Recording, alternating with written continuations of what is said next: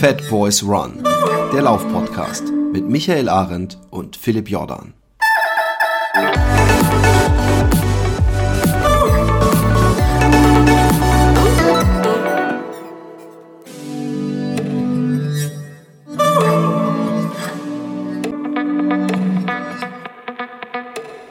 Herzlich willkommen, Fat Boys Run, mal wieder ein Interview und ich freue mich drauf. Und zwar nicht nur, weil mein heutiger Gast äh, zweifellos den schönsten Vornamen der Welt hat, sondern er ist auch, äh, na, wenn ich jetzt sage, eins unserer Aushängeschilder, dann äh, ist die Frage schon von wem? Vom DLV oder von Deutschland? Er ist einer der schnellsten Marathonläufer dieses Landes. Er hat die Jugend an seiner Seite. Er hat noch viel vor sich und er hat auch schon viel erreicht. Und ich bin äh, äußerst erfreut, bei mir Philipp Flieger begrüßen zu dürfen. Hallo Philipp, wie geht es dir?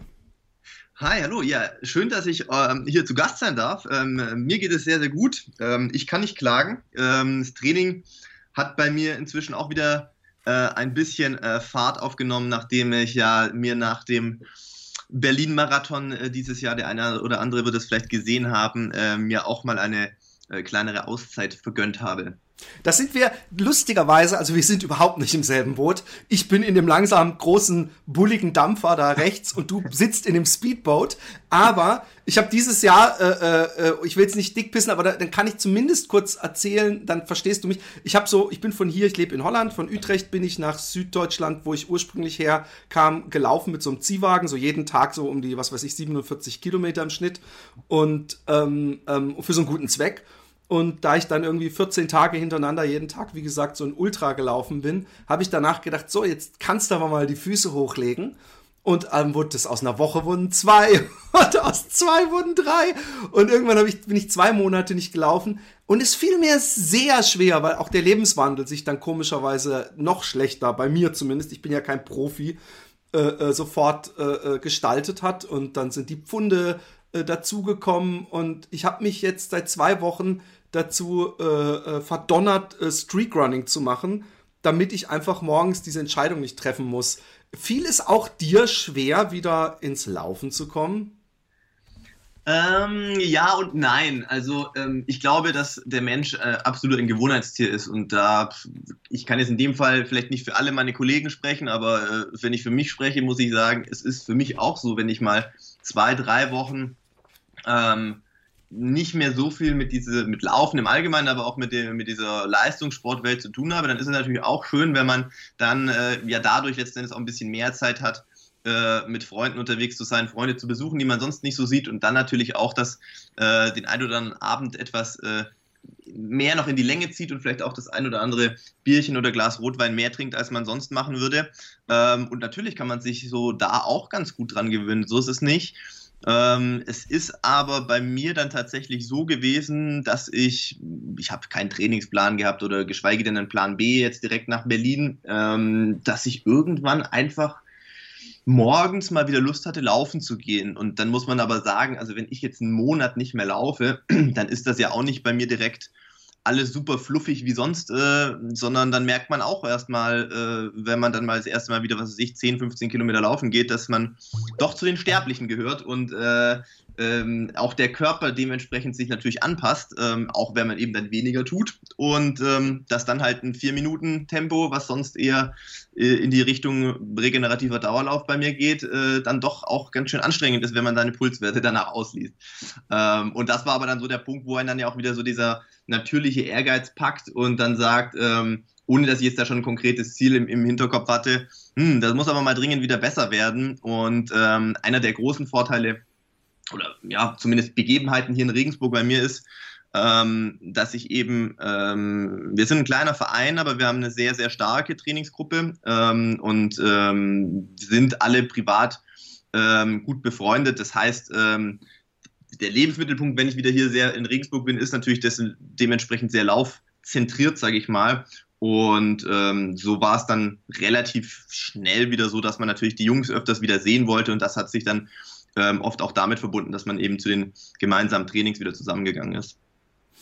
Wenn man, wenn man die ganze Zeit praktisch so einen ähm, unsichtbaren, hier läuft einer der besten äh, an, äh, Aufnäher praktisch auf der auf, der, äh, auf dem Rücken hat. Ähm, passiert's dir? Das frage ich mich manchmal, weil ich, ich laufe ja auch meine langen Läufe und, und wenn man dann wieder in Stadtnähe kommt und dann ist dann der Student, wo man sieht, allein schon an der Kleidung, okay, der läuft jetzt wahrscheinlich drei Kilometer und der überholt einen dass ich A gerne rufen würde, hey, das ist aber auch mein Kilometer 36, du Arschloch. Und wie oft passiert es dir oder passiert es überhaupt? Weil du hast ja wahrscheinlich, selbst bei den langsamen Läufen, eine sehr hohe Grundschnelligkeit. Aber das habe ich mich bei allen Profis schon gefragt, dass du einen ganz gemütlichen Lauf machst, wo du überhaupt nicht auf Tempo achtest und dich jemand überholt und du merkst, der freut sich ein Ast oder äh, passiert dir das gar nicht? Ah, das soll jetzt echt nicht überheblich klingen oder, oder irgendwie Tut's nicht, keine Sorge es passiert ganz, ganz selten, äh, um ehrlich zu sein, dass man, selbst wenn wir lockere Läufe ähm, laufen sozusagen, wie gesagt, das ist, spielt sich ja bei mir, wenn ich wirklich sehr, sehr zerstört bin, zum Beispiel, wie du gesagt hast, nach so einem Langlauf, oft äh, in einer Marathonvorbereitung, dann ist bei mir der nächste Tag eben auch so, dass natürlich spielt da das Tempo auf der Uhr äh, äh keine Rolle. Es geht ja nur um, um eine Form von aktiver ähm, Regeneration. Aber trotzdem ist das dann so, dass das selten bei mir im Bereich von 4 Minuten 30 auf dem Kilometer ist. Das ist eher so, ja. Scheiße, Mann. Das ist bei mir mein Top-Tempo. 30, ja. Und, dann überholen einen natürlich deswegen nicht so viele Leute. Es ist nicht ausgeschlossen, ab und an passiert Witzig ist aber, ähm, dass es dann oft halt tats tatsächlich nicht der, äh, der Typ äh, Student vielleicht ist, sondern in Regensburg gibt es durchaus auch äh, einen nicht unambitionierten ähm, äh, Triathlon-Verein und dann die Leute können natürlich auch gut laufen, ähm, dass das dann von, von der Seite äh, mal vorkommen kann. Ähm, und sonst meistens die Teamkollegen, die vielleicht einen anderen Trainingsschwerpunkt oder Wettkampfschwerpunkt haben und äh, man sich dann eben für diesen Morgen zum Beispiel zum Auslaufen nicht verabredet hat, dass die einen dann irgendwie, man trifft sich ja dann doch, Regensburg ist ja in der Hinsicht ein Dorf, äh, an den, den Hauptlaufstrecken, irgendwie an der Donau zum Beispiel, äh, dass einen dann einer von den eigenen Teamkollegen vielleicht mal einholt oder sowas. Macht der, äh, lacht der dann zumindest hämisch? Ja, wir haben schon so unter, unter uns Jungs zumindest, äh, glaube ich, ist schon so eine gewisse, jetzt nicht bösartig gemeinte, aber so eine Schadenfreude ist sicherlich schon mal da, weil man sich ja immer sehr gut in den anderen reinversetzen kann. Das heißt, wenn ich im Sommer natürlich eher als Marathonläufer zumindest jetzt so ein bisschen meine auch so eine Zwischentrainingsphase, so ein bisschen Offseason habe und sehe, was dann die, die Youngsters bei uns da für, für Intervalle auf der Bahn runterklopfen dürfen. Ähm, ich meine, das, das ist ja die Schule, aus der ich auch mal äh, äh rausgekommen bin und so ja auch meine, meine, meine jüngeren Jahre äh, als Bahnleichtathlet äh, äh, verbracht habe. Und man kann sich sehr gut vorstellen, wie äh, bei einem Programm von 15 mal 400 in, was weiß ich, 60 bis 62 Sekunden pro Runde, ähm, wie sich da so die letzten fünf anfühlen, ähm, wenn man da mit der, mit der Übelkeit kämpfen darf und einfach Lunge und Muskeln einfach brennen, weil es Laktat aus deinen Ohrläppchen rausläuft, so ungefähr ähm, dann kann man sich sehr gut in die Jungs reinversetzen und weil es bei mir dann in der Regel da eher so eine Off-Season ist, steht man natürlich mal mit einem Schmunzeln am, am, am Rande der Bahn äh, und schaut den Jungs dazu. Und genauso ist es bei denen natürlich, die können sie jetzt vielleicht nicht ganz so reinversetzen, wie es ist, irgendwie harte 40 Kilometerläufe zu machen für einen Marathon. Ähm, aber wenn ich dann irgendwie am nächsten, äh, was am Montag irgendwie im Training aufschlage und da irgendwie zunächst mal beim Loslaufen vielleicht den ersten Kilometer in 4,30 da rum trotte oder vor mich hin humple, so in Anführungszeichen, dann, ähm, dann äh, kommt natürlich auch mal hier ein flapsiger Spruch, so von wegen, äh, ob man es Laufen verlernt hat oder was los ist, ähm, ob, ich schon, ob ich schon so alt bin, weil ich bin tatsächlich natürlich mit 30 Jahren bei uns in der Trainingsgruppe ein bisschen der Opa ähm, und ähm, äh, ob es nicht, nicht Zeit wird, ob man sich das nicht überlegen möchte beim Leistungssport. Krass, also ja. Aber du hast da auf jeden Fall noch ein paar Jahre vor dir äh, gehe ich mal von aus. Also du machst Art und Weise äh, kann man schon davon ausgehen, ja. Genau. Und im Notfall kannst du immer noch zum Ultralaufen wechseln. Marco oh. Olmo hat ja dieses Jahr das Ultra Afrika Race mit, äh, ich glaube, 68 Jahren gewonnen. Das ist wirklich etwas, wo ich äh, größten Respekt äh, davor habe. Ich habe vor eigentlich allen Sportarten großen Respekt, ähm, aber ich muss sagen, dieses ganze Ultra-Thema, das kann ich mir wirklich so überhaupt nicht vorstellen, weil ich persönlich empfinde Marathonlaufen und auch Marathontraining schon als wirklich abartig. Ähm, und, und 42 Kilometer finde ich schon auch extrem lang. Ähm, ich du rennst ja auch wie ein Gestörter. Das macht das natürlich auch ein bisschen unangenehm, das gebe ich zu. ähm, ich habe mit 20 niemals gedacht, dass ich mal später Marathon laufen würde. Mit 20, man muss sich das so ein bisschen so vorstellen, mit 16, 18, 20, da registriert man ja vielleicht mal, äh, dass man irgendein gewisses Talent hat für, für Laufen von mir aus, aber da ist man natürlich irgendwie, äh, wie schon gesagt, auf so kürzeren Strecken auf der Bahn unterwegs. Und da denkt man halt natürlich, ja Mann, das ist halt geil, irgendwie 15 Meter laufen, das ist ein dreieinhalb, vier Minuten rum vorbei, da geht es gleich von Anfang an zur Sache, da wird geballert, es fühlt sich ja irgendwie auf eine perverse Art und Weise gut an, wenn dieses Laktat kickt, so wenn du, wenn das richtig brennt und so und du das aber überwindest oder dich da überwindest. Aber das Einzige, wo du wirklich nicht dran denkst, ist, dass du später mal Marathon läufst. Also mit 20 habe ich gedacht, so, ja, also gut, wer später mal Marathon rennt, das sind einfach die Leute, die es auf der Bahn nicht gepackt haben, so ungefähr. Und ähm, wie man sich das Training antun kann, wie man sich antun kann, 42 Kilometer am Stück zu laufen, bevor es ja dann irgendwann mal in die heiße Phase des Rennens geht. Dann ich gedacht, das ist natürlich komplett verrückten. Heute finde ich natürlich Marathonlaufen ähm, als extrem, empfinde ich das als extrem coole Herausforderung und macht mir auch persönlich großen, großen Spaß. Aber umso, so geht es ja jetzt weiter für mich. Ich denke mal halt Leute, die jetzt irgendwie. Ja, ich wollte gerade sagen, du musst Ach, doch aus dieser Erfahrung gelernt haben. Ja, ich denke mir, das ist so verrückt. Und ich habe jetzt tatsächlich äh, in meiner Recreational-Phase sozusagen äh, nach Berlin. In der Auszeit war ich äh, eine Woche im Urlaub auf äh, Fuerteventura und äh, da wurde ich eingeladen zu einem, ähm, ich war da eigentlich nur so ein bisschen sporadisch für mich joggen, morgens vorm Frühstück und sonst am Strand gelegen. Ähm, einen, ähm, wie hieß das gleich, Wüsten, Wüstenhalbmarathon irgendwie so. Also da gibt es so einen, äh, im Norden von äh, Fuerteventura ein großes äh, Naturschutzgebiet, äh, die Dünen von Coralejo und ähm, das, das ist ein sehr, wirklich großes Gebiet, was halt sehr, ich sag mal, so eine Wüstenoptik hat. Sehr viel so Dünen, tiefer mhm. Sand, bisschen Lava-Wüste. Und äh, ja, ich habe mir da nicht viel bei gedacht, habe natürlich dann gesagt, hey komm, ist doch mal geil, was anderes auszuprobieren. Ähm, und ich muss sagen, es war mit Abstand der langsamste Halbmarathon meines Lebens zum einen Mal und ich habe nicht gewonnen. Gut, ich war nicht fit, habe die Sache auch, glaube ich, ziemlich unterschätzt. Ähm, am Start habe ich mich schon ein bisschen umgeguckt und dachte mir so, hm, ich weiß nicht, ob ich so richtig ausgerüstet bin, weil ich stand halt so da mit dem, was ich halt so im Urlaub zufällig dabei hatte, so ein ärmelloses Trikot, kurze Hose und halt Laufschuhe, wie, wie ich sonst halt auch renne. Und der Rest, der vielleicht eher, äh, ich glaube mal so Ultra-Laufgemeinde waren die meisten Leute, auch wenn es nur ein Halbmarathon war, ähm, waren dann doch so Leute, die halt so Caps hatten mit Nackenschutz und so Armlänge wegen der Sonneneinstrahlung und Camelbacks auf dem Rücken und, und alles, also voll, voll, full equipped quasi. Ähm, und da dachte ich mir noch so, na, ich weiß nicht, ob ich mich heute hier nicht irgendwie, äh, äh, weiß nicht, wie so ein Anfänger hier äh, dahin stelle. Und bin natürlich auch dann in diesem Sand. Und man hat ja gar kein Gefühl, so das habe ich noch nie gemacht viel zu schnell losgelaufen, also nicht so schnell wie sonst, aber dachte mir, das ist alles entspannt. Nur nach 14 Kilometern in so tiefem Sandboden und über so Dünen hoch und runter, ey, ich war alle. Und ja, äh, dann ja, hat auch so ein äh, polnischer, äh, polnischer Läufer, der hat mich dann auch überholt, den habe ich auch dann das ganze Rennen nicht mehr gesehen.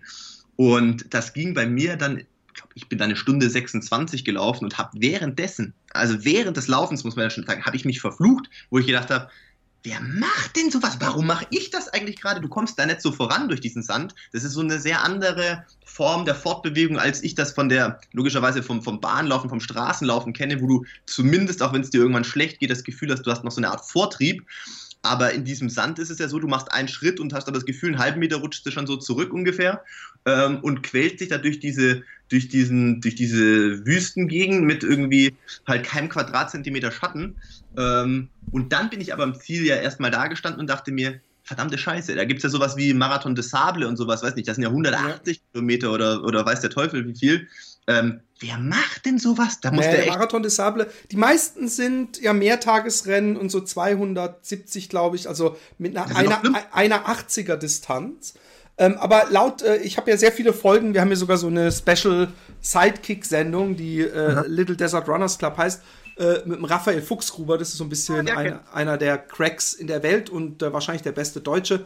Und der sagt ja immer, dass die ganzen Wüstenrennen äh, kaum auf Sand sind. Das sind immer so die Fotos, äh, äh Foto-Opportunities, die, ah, die gemacht okay. werden. Die meiste Zeit ist Geröll oder Stein eigentlich die Wüsten. Die sind gar nicht so, dass man da die ganze Zeit wegsackt.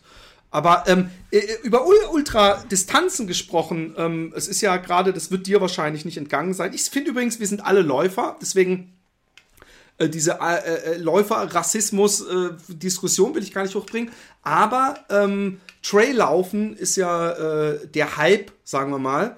Ja. Und ähm, äh, da gibt es ja auch viele Ultradistanzen in unserem Breitengraden. Hat dich sowas mal gereizt äh, bei einem Traillauf? Muss ja nicht gleich äh, äh, über Marathondistanz sein, aber äh, wenn du das so siehst und man sieht ja auch viel auf YouTube und so und Filmchen. Ich weiß nicht, ob du solche Sachen verfolgst auch, zumindest als äh, passiv genießt davon oder ist es so ein Ding, wo du denkst, ich bin mehr so der Prefontaine-Lover, anstatt jetzt irgendwie den Leuten da beim in den Bergen rumhüpfen zuzugucken? Also von meiner läuferischen Sozialisation sozusagen oder von meinem Werdegang definitiv eher Prefontaine, aber das ist halt so, das liegt einfach daran, ähm, dass man so groß geworden ist. Also durch diese klassische Leichtathletik und natürlich entdeckt man im Internet dann mit, keine Ahnung, 14, 15, 16 YouTube diese ganzen ähm, ja, Tribute-Videos natürlich auch zu Prefontaine und anderen Laufgrößen und äh, das saugt man natürlich gerade in diesem Alter ja wahnsinnig auf. Ähm, hat dann auch natürlich ähm, die amerikanische Laufszene in dem Alter damals sehr unkritisch noch beobachtet, heute vielleicht etwas kritischer alles, aber natürlich, das ähm, ist ja irgendwie, dient ja der Inspiration, vor allem in so jungen Jahren noch. Ähm, äh, da hatte ich mit, mit Traillaufen wirklich überhaupt gar keine Berührungspunkte. Natürlich kennt man heute ähm, kennt man ja auch die ein oder andere Person oder zum Beispiel eben Raphael habe ich auch schon kennenlernen dürfen und ähm, dann kommt man natürlich als Läufer, wie du schon gesagt hast, ja sehr leicht ins Gespräch äh, und tauscht sich da aus über die unterschiedlichen Herausforderungen äh, im jeweiligen Laufschwerpunkt, sage ich mal. Ähm, ich kenne natürlich ein bisschen den Florian Neuschwander, ähm, weil der früher auch mal auf der Bahn unterwegs war ähm, und der macht ja, glaube ich, soweit ich das aktuell noch verfolgen kann, auch so Trail-Geschichten ja, genau. und also Ultra-Geschichten, aber auch Trail-Geschichten. Ähm, und dadurch kriegt man das natürlich ein bisschen mehr mit. Und ich muss auch sagen, ähm, aktiv habe ich jetzt noch nie ähm, momentan zumindest noch nicht äh, den Drang verspürt, mich für sowas selber mal anzumelden, aber ich verfolge das passiv durchaus gerne, weil ich auch finde, dass die, die, die Videos oder, oder ja, so auch so mm, Aftermovies von Events finde ich extrem gut gemacht. Einfach natürlich, die Landschaft gibt natürlich ein bisschen mehr her als so ein Stadion-Oval, das ist natürlich klar. Ähm, aber ähm, es hat auch sehr interessante Charaktere, glaube ich, die das machen, die natürlich auch für so Videos ähm, extrem viel hergeben.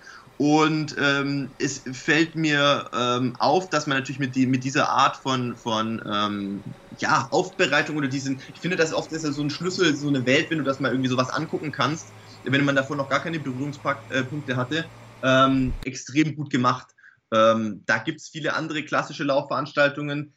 Das wirkt dagegen oft halt sehr bieder, während das andere so diesen Event-Charakter hat und natürlich ähm, dann auch andere Leute anzieht. Genau. Ähm, äh, hast du denn, ähm, ohne jetzt dein, deine Trainingsgeheimnisse zu verraten, äh, läufst du denn ab und zu auch mal über Marathondistanz? Weil du sagtest, du kannst es gar nicht vorstellen und du findest einen Marathon schon sehr lang. Bist du noch mal 60 oder 100 gelaufen, einfach mal um zu gucken, wie weit dich deine Beine tragen? Oder äh, äh findest du alles über 42, die haben sie doch nicht mehr alle? Letzteres, definitiv. Nein, Quatsch. Ich bin. Also, also denkt übrigens auch jeder Ultraläufer irgendwann, während das, er läuft. Dass das, schon, dass das schon bescheuert ist, was man da gerade macht. Oder? Ja, das hinterfragt. Ich meine, äh, du, du, wirst doch auch wahrscheinlich schon deine Läufe gehabt haben, wo du bei deinen Marathons, wo du ab Kilometer 35 gedacht hast, was mache ich hier überhaupt? So eine Scheiße und, und, und überhaupt. Und das hat Definitiv. natürlich ja. Also definitiv, ich, also da zwei Geschichten dazu. Geschichte 1 äh, oder kurzes Statement war, war ja, du, weil du fragst, ob ich schon mal 60 oder 100 Kilometer gelaufen bin. Nein, also ab, ausgeschlossen. Also das ist so, so absurd und, und verrückt für mich. Habe ich noch nie gemacht. Ich habe aber einmal im Frühjahr diesen Jahres war das, in Vorbereitung eigentlich auf den Hamburg-Marathon, ähm, einen Überdistanzlauf gemacht, wenn man so möchte. Das war ein 45 Kilometer Lauf. Ähm, der war in auch relativ flott, weil bei uns ist natürlich dieses Thema Geschwindigkeit mh, hm, schon, spielt schon eine relativ große Rolle. Der war auch in 3,30er Schnitt progressiv gelaufen, also die, die zweite Hälfte war wesentlich schneller. Ähm, das heißt, so Marathon-Durchgang 2,28 ungefähr, glaube ich. Ähm, das habe ich äh, schon gemacht in Vorbereitung. Das Problem bei uns ist ja oft, ähm, viel hilft viel. Ähm, als Trainings, äh, äh, wie soll ich sagen, Leitbild äh, unterschreibe ich nur begrenzt. Also wir zumindest in unserer Trainingsgruppe, spielt Qualität eine hohe Rolle. Ähm, natürlich im Idealfall im Verbund mit Quantität, aber jetzt einfach nur bei uns Kilometer runter zu joggen, so in fünf oder auch sechs Minuten Tempo, sage ich mal, als Beschäftigungstherapie, das macht bei uns keinen Sinn mehr, weil natürlich in dem Punkt, wo jetzt mein Körper ist mit 30 Jahren, natürlich ähm, das Training der letzten 15 Jahre, das ist ja nicht spurlos an einem vorbeigegangen. Das heißt, um da noch Reize zu setzen, muss das schon eine gewisse Qualität haben. Und ähm, da sind natürlich solche Überdistanzläufe mit Vorsicht zu genießen, nenne ich es mal, weil auch für mich, der zwar Profiathlet ist und, und schon einige Trainingsjahre auf dem Buckel hat, muss man natürlich sagen, 45 Kilometer in so einem Tempo im Rahmen einer 200 Kilometer Woche, im Rahmen von 12 200 Kilometer Wochen als Vorbereitung für einen Marathon, das ist eine heftige Belastung, ne? weil das ist ja nicht so, dass ich danach drei Tage Pause habe, sondern am nächsten Tag geht es ja weiter mit zweimal, was weiß ich, zwischen zweimal Laufen mit 25 bis 30 Kilometer. Und ähm, daher muss man mit diesen Überdistanzläufen ein bisschen vorsichtig umgehen. Das ist ein kalkuliertes Risiko, sage ich mal. Also natürlich bringt dich sowas extrem weiter, glaube ich, auch für den Kopf. Ähm, aber man muss sich natürlich darüber im Klaren sein, dass das auch ein Verletzungsrisiko birgt. Zu der anderen Frage bezüglich, ob man nicht im Wettkampf darüber nachdenkt, ähm, was man hier gerade macht. Ich bin ja letzten Endes ähm, erst zwei Marathons, äh, also vier Marathons am Start gewesen und äh, gerade auch meine Teamkollegen, ähm, weil du schon vorher mal angesprochen hattest, wie so das Klima untereinander ist, ähm, kommen, äh, wie soll ich sagen, äh, vergessen nicht hin und wieder zu erwähnen, dass meine Quote ja doch recht bescheiden ist, dass ich von vier gestarteten Marathons nur zwei im Ziel war. ich habe ich hab, ich hab eine bessere Quote als du und ich bin schon mehr Marathons gelaufen. Ich bin eigentlich ziemlich, ich bin eigentlich ziemlich gönnerhaft, dass ich mit so Amateuren hier mich überhaupt an einen Tisch setze. absolut, absolut. Also ich habe mich selber gefragt, ob dir das, äh, ob deine Recherche ausreichend war, dass ich heute hier im Podcast sein darf, ja. äh, weil die Quote ist sicherlich noch ausbaufähig. Ähm, wenn man jetzt natürlich qualitätsmäßig schaut, war der eine Marathon diese 2.12.50 äh, und der zweite Marathon im Ziel war bei den Olympischen Spielen letztes Jahr. Und ähm, da muss man auch ein bisschen das Paradox, glaube ich, mal aufzeigen. Also dieses Jahr Berlin ähm, habe ich ab Kilometer 35, kann ich nicht sagen, dass ich da groß gehadert habe. Ich habe nicht mal viel mitbekommen, weil ich schon vollkommen neben mir gestanden bin ähm, und so im, im Halbdelirium dann auch hingetorkelt bin bis Kilometer 39. Ähnlich bei meinem Debüt, da bin ich bei 37, hatte ich einen Kreislaufzusammenbruch. Das heißt, die zwei Marathons kann ich dir gar nicht so sagen, was ich da noch so viel gedacht habe über 35, weil ich nicht mehr viel, ich war dann nicht mehr so zurechnungsfähig, nennen wir das mal. Ähm, und dann waren die zwei Marathons waren sehr unterschiedlich. Also Berlin als Durchbruchmarathon und der erste gefinischte mit 2,12 war ganz komisch. Es gab da bei Kilometer 32 eine, eine, eine Attacke von einem von den äh, belgischen Läufern in der Gruppe und das war so ein alter Bahnreflex, glaube ich. Ich habe in dem Moment nicht einen Bruchteil einer Sekunde darüber nachgedacht, ob das jetzt smart ist, bei Kilometer 32 einen 3-0er Kilometer einzustreuen und sich mit den Jungs an 10 Kilometer vor dem Ziel an, äh, anzufangen zu betteln, äh, und sondern habe das einfach gemacht. Und natürlich waren die letzten drei Kilometer auch brutal hart, aber da wir noch in so einem Dreikampf dann waren sozusagen und keiner nachgeben wollte, ähm, weiß ich nicht, ist da so ein bisschen der Trotz einfach in einem hochgekommen, dass man es den anderen zwei zeigen wollte und irgendwie war man auf einmal im Ziel. Ähm, das heißt, da habe ich gar nicht drüber nachgedacht. Witzig war dann, dass der zweite oder in dem Fall der dritte Marathon, der war in Rio, wo du denkst, die Erfüllung deiner Träume, deiner Kindheitsträume, 20 Jahre Sport gemacht, ähm, mit 18 mit der Leichtathletik angefangen, mit 28 oder 29 war es ja dann, stehst jetzt hier am Start der Olympischen Spielen. Ähm, die Bedingungen in Rio waren ja ein bisschen speziell.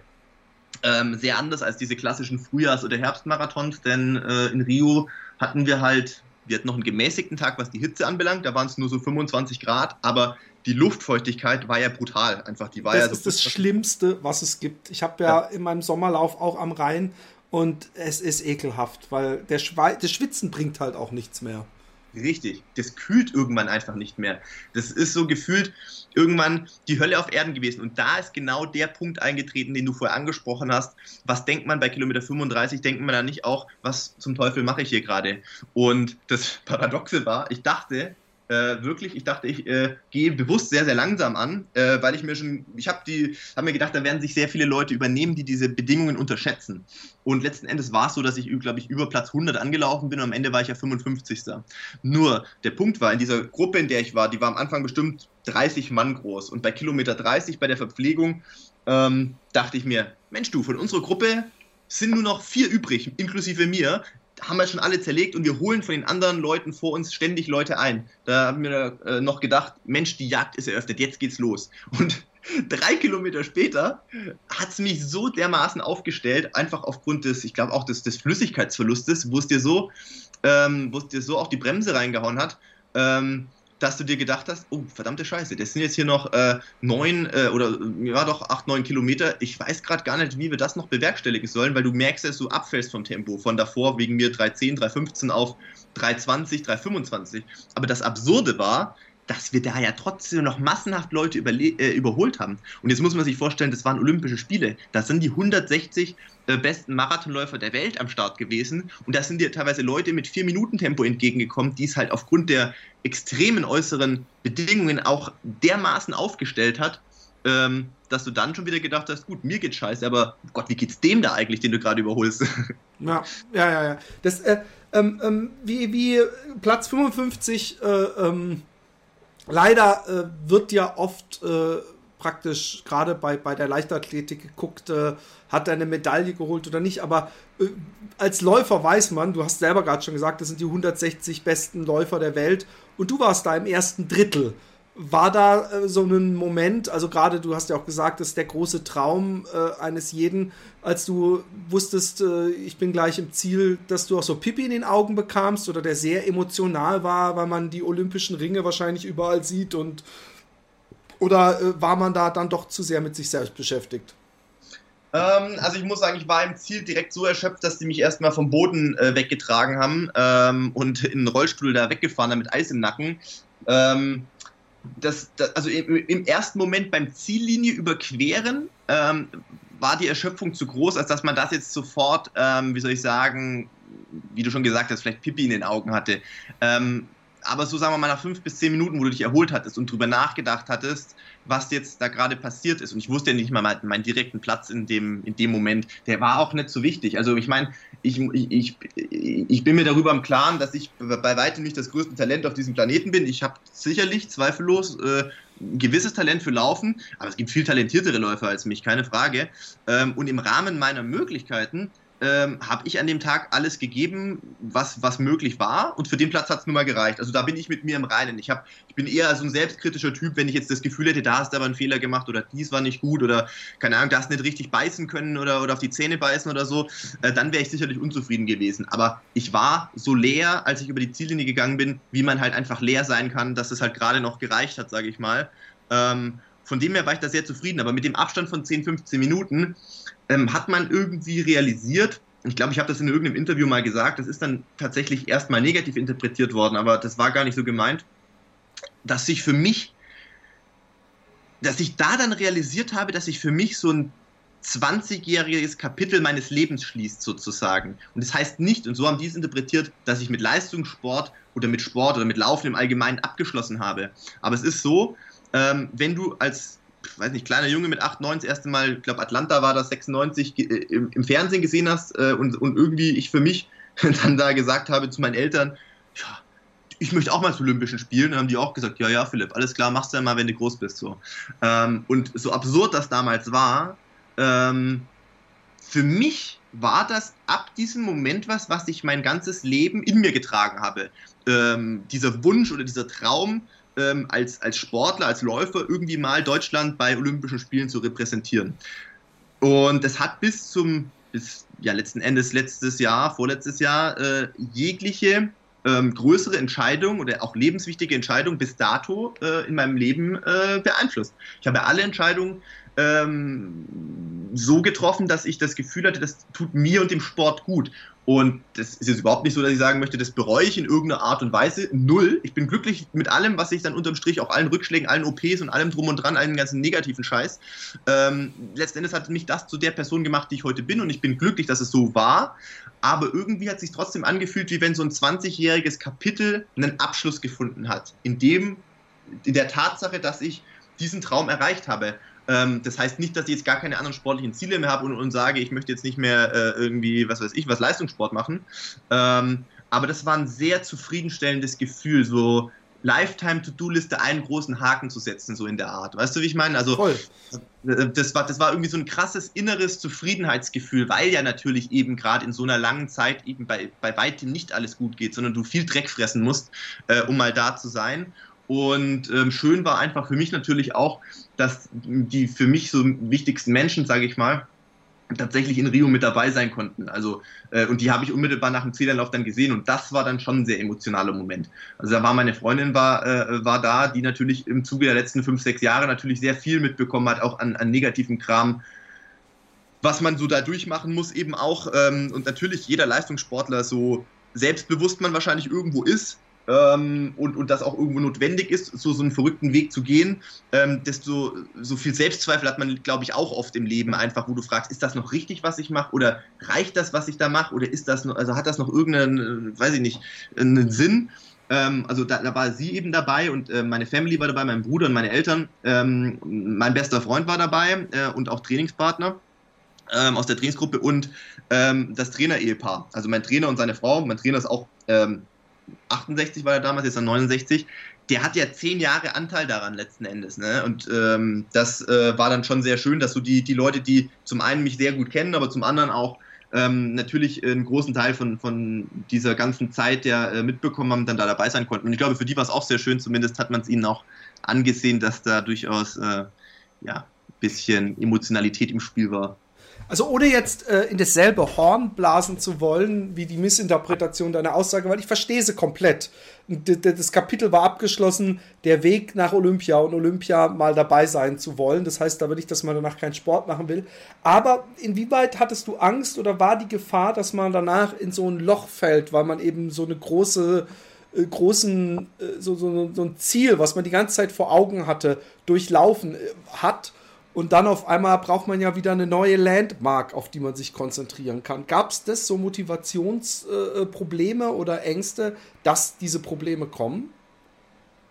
Ähm, witzigerweise muss ich sagen, ich habe, ähm, für mich war klar, oder letztendlich muss man sagen, auf dem Flug nach Rio war für mich nicht klar, so muss man sagen, was passiert, nachdem ich im Ziel bin beim Marathon. Also, also ich war mir nicht klar darüber, ich, ich, ich habe mich voll und ganz auf dieses Rennen konzentriert, für das ich mein ganzes Leben trainiert habe sozusagen. Aber für mich war nicht klar, zu dem Zeitpunkt zumindest noch nicht, ob ich danach weitermache. Ähm, sondern für mich, ich, ich habe das vollkommen abhängig gemacht, wie fühle ich mich im Ziel oder wie fühle ich mich einen Tag danach. Wenn ich jetzt im Ziel gewesen wäre äh, und gesagt hätte, ich setze mich hier in den Liegestuhl und ähm, ich fühle mich so zufrieden und, und, und mit allem im Reinen und sage, das war's, das war mein Teil mit Leistungssport. Ähm, ich habe nicht alle Ziele erreicht, die ich mir mal als junger, junger äh, Leichtathlet ähm, erträumt habe, aber das Wichtigste für mich, das habe ich jetzt erreicht. Und wenn ich dieses Gefühl gehabt hätte zu sagen, okay, ich bin mit mir im Reinen, ich habe auch keinen Bock mehr auf die Schinderei oder was weiß ich, ähm, das war's jetzt, dann hätte ich das auch so durchgezogen. Ähm, wir waren tatsächlich, ähm, und ich glaube, das hat diesen, diesen Nachdenkprozess äh, danach gar nicht so zugelassen, weil ähm, wir danach, also ich bin dann noch äh, eben mit meiner Freundin und dem, dem Kumpel noch drei Wochen oder zweieinhalb Wochen, muss man sagen, in Brasilien geblieben, weil ich durfte ja leider erst sehr kurz vor meinem Rennen anreisen. Das war ja ganz am Ende schon von den Olympischen Spielen. Ähm, sind wir noch zweieinhalb Wochen ähm, durch Brasilien gereist und haben vom Land versucht, noch so viel wie möglich äh, mitzunehmen. Äh, wir waren ganz im Süden, wir waren ganz im Norden, auch im Amazonasgebiet. Und äh, das war sehr beeindruckend und sehr schön und hat aber auch so gar nichts mit Laufen zu tun gehabt. Das heißt, ich habe in der Zeit auch null, muss ich sagen, darüber nachgedacht und bin auch null Schritte danach gelaufen.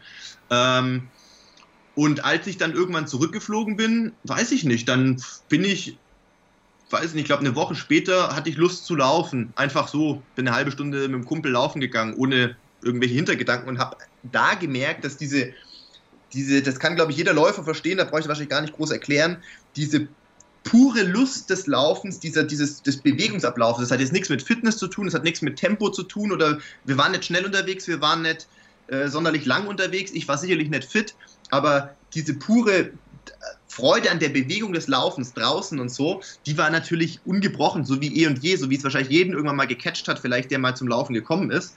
Und habe halt gemerkt, mir macht das nach wie vor noch mega Bock. Ähm, und, und dann habe ich ähm, tatsächlich ein längeres Gespräch mit meinem Coach gehabt und habe gesagt, du, das, äh, weißt, wir haben das erreicht. Ähm, das, was mich jetzt noch antreiben kann oder, oder auch noch tut jetzt mit Sicherheit, ähm, klar, wenn ich es nochmal schaffen sollte zu Olympischen Spielen, das wäre ein Riesending, keine Frage. Aber ich denke nicht mehr in, ich denke nicht, dass ich jetzt, ich setze mir keine Deadlines und, und überprüfe jedes Jahr und hinterfrage mich selber, habe ich noch Lust, mache ich jetzt noch ein Jahr weiter oder höre ich jetzt auf? Das ist natürlich auch Nonsens, aber ich denke auch nicht in einem Vierjahreszyklus, ehrlich gesagt. Klar, wenn ich bis Tokio 2020 äh, noch das Privileg habe, gesund zu sein und, und Sport auf einem hohen Niveau machen zu dürfen, dann mache ich das sehr gern. Ähm, und wenn ich die Möglichkeit habe, mich zu qualifizieren, dann werde ich versuchen, die zu nutzen. Aber ähm, ich denke da nicht in solchen langen Vierjahreszyklen mehr, so wie früher vielleicht. Ich denke irgendwie so von einem Rennen ans nächste oder die nächste Herausforderung, die mich reizt. Und das, was mich jetzt vor allem motiviert, ist herauszufinden, ähm, ich vergleiche mich auch in Zeiten von diesem ganzen Doping-Scheiß nicht mehr mit anderen Leuten. Will ich auch gar nicht. Ähm, wenn ich bei einer internationalen Meisterschaft heute vielleicht nochmal dabei sein darf, dann geht es darum, da meine bestmögliche Performance an dem Tag abzugeben, äh, weil der einzige Bemessungsgrad ist der mit dir selber. Was die anderen machen, hast du letzten Endes eh nicht im Griff.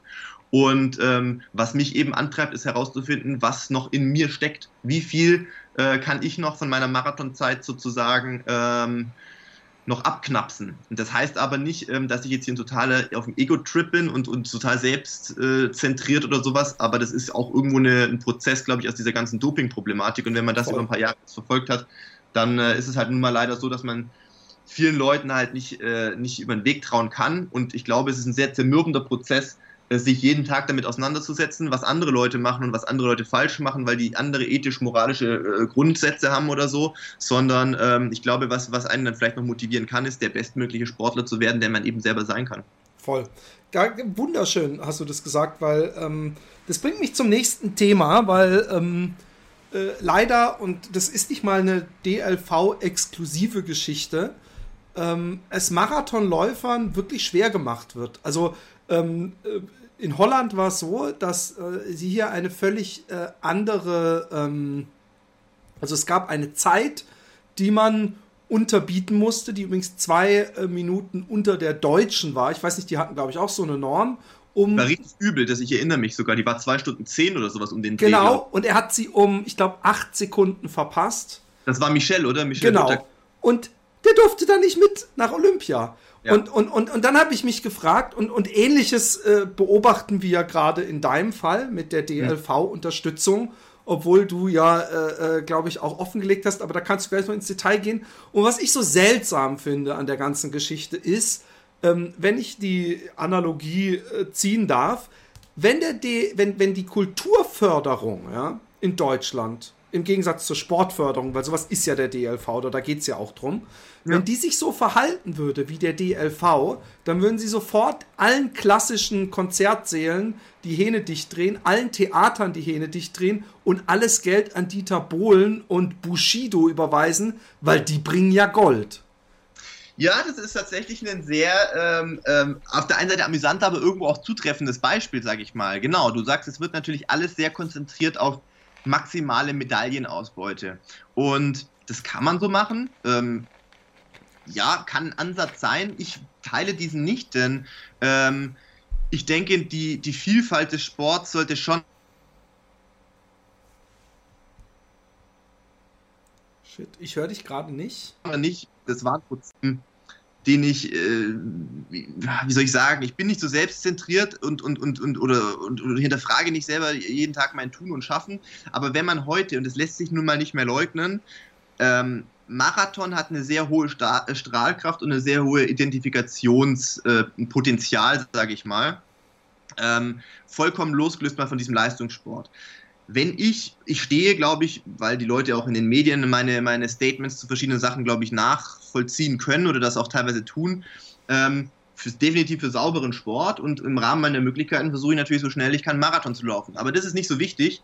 Ähm, mir haben Leute geschrieben, ähm, weil natürlich durch den Marathon hast du heute eine andere, nenne ich es jetzt mal, Followerschaft, Fanbase, wie auch immer, auf äh, unterschiedlichen Kanälen. Und natürlich schreiben mir auch Leute, das war ja früher nicht so, so häufig der Fall.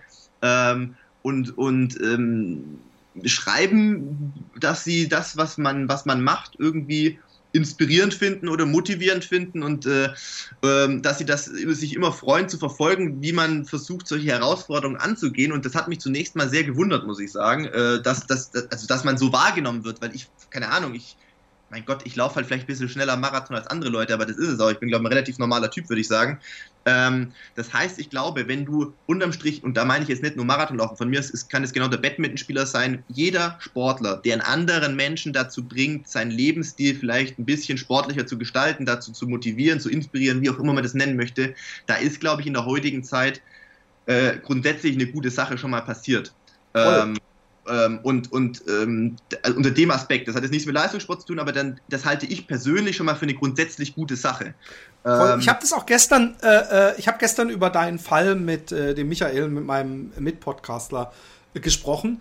Und ich habe auch gesagt, es wird nämlich nicht nur äh, ein Fehler gemacht, weil man nach den Medaillen guckt, weil, weil auch einfach, wie du selber sagst, mit Doping und so weiter, äh, äh ist das eine bescheuerte äh, Herangehensweise an den Sport, sondern du bist einer der besten, also du gehörst zur Top eines Sports, der ein Massensport ist, der aktiv von vielen äh, äh, äh, ausgeübt wird. Und es, es mag ja super viele ähm, äh, Sportarten geben, die sich im Fernsehen super gut verkaufen lassen oder die Trendsportarten sind, aber ähm, man soll man, dann sollen die Leute mal gucken beim Berlin-Marathon, wie viele Leute da laufen. Und jede größere Stadt hat ja so eine Massenveranstaltung. Und du bist derjenige, der praktisch ganz oben steht, ohne dich jetzt, äh, äh, ohne jetzt deine Bescheidenheit triggern zu wollen, dass du das runterspielst. Aber du hast dich aus einer riesen Masse von aktiven Sportlern nach oben gekämpft. Und diese Sportler wollen natürlich auch, dass ihr Sport bei Olympia vertreten wird. Und dass ihr bester Mann, wir fühlen uns ja alle als Läufer, ähm, äh, auch äh, unser Land äh, repräsentiert. Und ich finde natürlich auch, dass auch, auch so eine Motivationsgeschichte, dass man als Sportler natürlich, äh, äh ich bin jetzt äh, jenseits von Ambitionen weg, jemals ein, ein, ein Top-Athlet zu wollen, aber wenn ich jetzt 16 wäre oder 10, dann möchte ich doch auch mir denken, hey, ich will so wie der Philipp Flieger sein, dann kann ich vom Sport leben und eigentlich idealerweise dadurch, dass mich der deutsche Leichtathletik, äh, Leichtathletikverband unterstützt und nicht ich das nur über Sponsorengelder reinkriegen muss, weil äh, äh der, der DLV sagt, mehr zahle ich dir nicht. Und das finde ich eine ne problematische Sache. Äh, in Japan, ich weiß nicht, ob du dich mal mit diesen, mit diesen Marathonstaffeln da beschäftigt das ist hast. Richtig krass, was in Japan abgeht, ja. Da werden die so gesponsert und da gibt's, das sind das Volkshelden und es liegt daran, dass die eben so ein ganz anderes System haben. Und da kann man halt als Marathonläufer wirklich äh, sich bei einem dieser großen Firmen anschließen und davon leben. Und es ist eigentlich ein Witz, dass in einer Sportart, die so, so breit, so eine breiten Sportart ist, wenn man da der Beste ist, und dass man eigentlich gucken muss, äh, äh wo man sein Geld herbekommt. Äh, oder äh, möchtest du da vielleicht noch ein bisschen zu. Also die Förderung vom DLV muss man einfach mal sagen. Ich weiß, dass das natürlich deren Ziel ist. Die kriegen mit Sicherheit auch Druck, keine Frage vom das geht ja über verschiedene Töpfe auch. Ähm, natürlich haben Verbände die, die Möglichkeit, sich selber Mittel zu verdienen, durch natürlich äh, Sponsorenverträge mit ihren Partnern, aber zumindest wird ja immer propagiert, dass das alles nicht ausreicht und sie brauchen ja die staatlichen Mittel, die dann das Bundesinnenministerium an den Deutschen Olympischen Sportbund vergibt und der dann an die Fachverbände nach einem sozusagen nach einem Leistungsschlüssel. Welcher Verband bringt mir die meisten Medaillen? weil natürlich der Staat oder wie auch immer, die möchten ja irgendwie messbare Kriterien haben. Das heißt, das bringt aber dann diese Fachverbände unter Druck zu sagen, okay, die Leichtathletik hat ja nun mal das kann man jetzt sagen, ob das die Vielfalt ist einerseits schön, auf der anderen Seite bringt es sie in dem Fall ähm, natürlich auch unter Druck. Ich glaube, was haben wir denn, 26 Disziplinen oder so, ähm, plus männlich äh, und weiblich. Ähm, das heißt, du hast ja letzten Endes einen sehr breiten Pool an sportlichen Disziplinen, die du zu bedienen und zu fördern hast. Ähm, und dann ist es wahrscheinlich für, für die Entscheider, so denke ich, ich versuche mich ja oft auch in, in kritischen Diskussionen andere Leute reinzuversetzen, ähm, dass der Entscheider, der dann irgendwelche Sachen vergeben muss, sich dann auch wahrscheinlich Angst um seinen Stuhl oder um seine Reputation oder was auch immer hat. Ähm, und Angst als Triebfeder ist nie gut. Ne? Ähm, und dann äh, wird dann natürlich irgendwie ähm, geschaut, okay, üblicherweise bringen die Werfer uns die Medaillen, die kriegen das meiste Geld. Verstehe ich auch irgendwo. Und Leist, ich bin der Letzte, der sagt, Leistung soll nicht honoriert werden. Aber so wirst du auf jeden Fall langfristig nichts ändern. Weil Werfen, diese Sportart, die jeder Zweite, den man kennt, ausübt. Richtig, richtig. Ähm, die Identifikation vom, vom, Werfen ist vielleicht nicht ganz so hoch wie von den Läufern. Ähm, aber ähm, du wirst auf jeden Fall nichts verändern in anderen Disziplinen, wenn du da den Geldhahn komplett zudrehst. Weil letzten Endes, ich sag mal so, um kurz mal auszuholen, also meine Motivation ähm, 2011 hatte ich ein relativ beschissenes Jahr. Da hatte ich drei Operationen und es stand sehr stark auf der Kippe, ob ich nochmal Leistungssport würde machen können. Und man braucht Ziele, auch in so einem elfmonatigen Reha-Prozess, ähm, wo du ja ab, fernab deiner Trainingsgruppe allein irgendwo im, im Reha-Zentrum oder in irgendwelchen Schwimmbecken da dich da rumhampelst.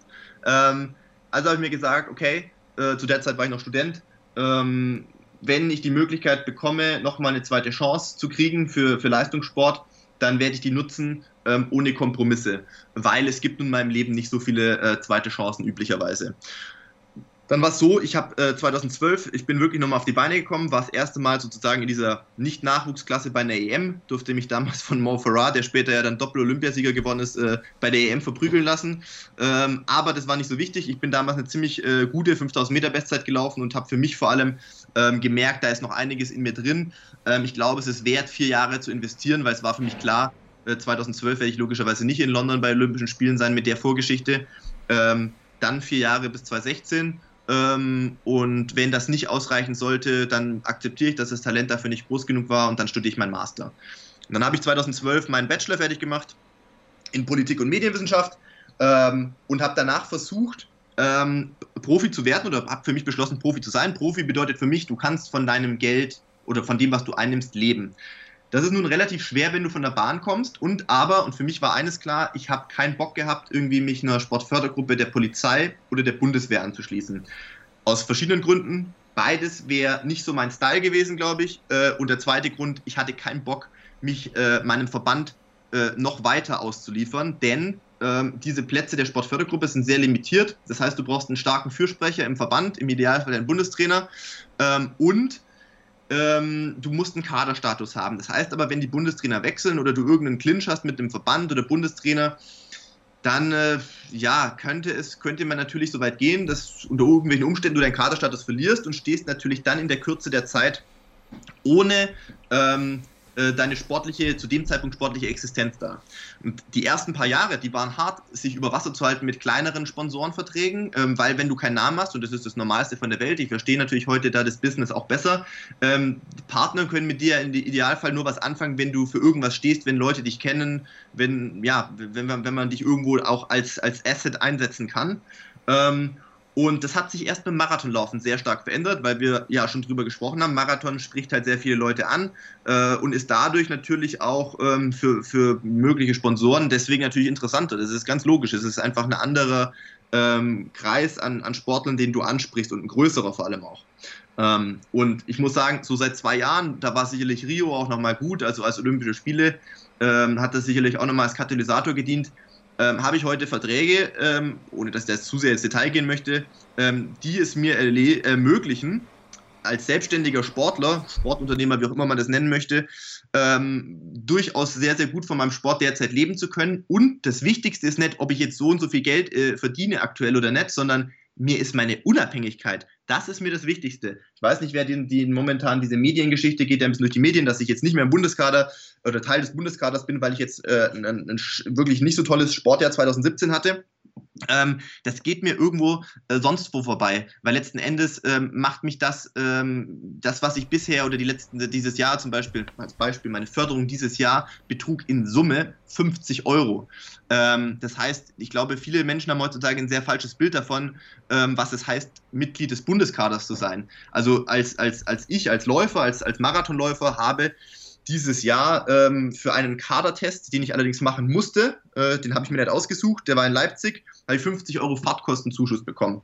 Ähm, meine Trainingslager, ähm, egal ob Südafrika, St. Moritz etc., habe ich alle selber finanziert. Das heißt, der, der Schaden sozusagen, wenn man von einem Schaden ausgehen will, der geht ziemlich gegen Null, weil ähm, ob ich da auf irgendeiner Liste stehe oder nicht, äh, das lässt mich jetzt keine Sekunde schneller oder langsamer laufen und äh, ich lebe an keinem Standort, wo ein Olympiastützpunkt ist. Wir haben hier über Jahre hinweg ein, ich nenne mal Olympiastützpunkt ähnliches System hier kreiert mit medizinischen Partnern, Physiotherapeuten, Ärzten, Leistungsdiagnostikern etc., die mit unserem Verein hier ähm, Kooperation eingegangen sind.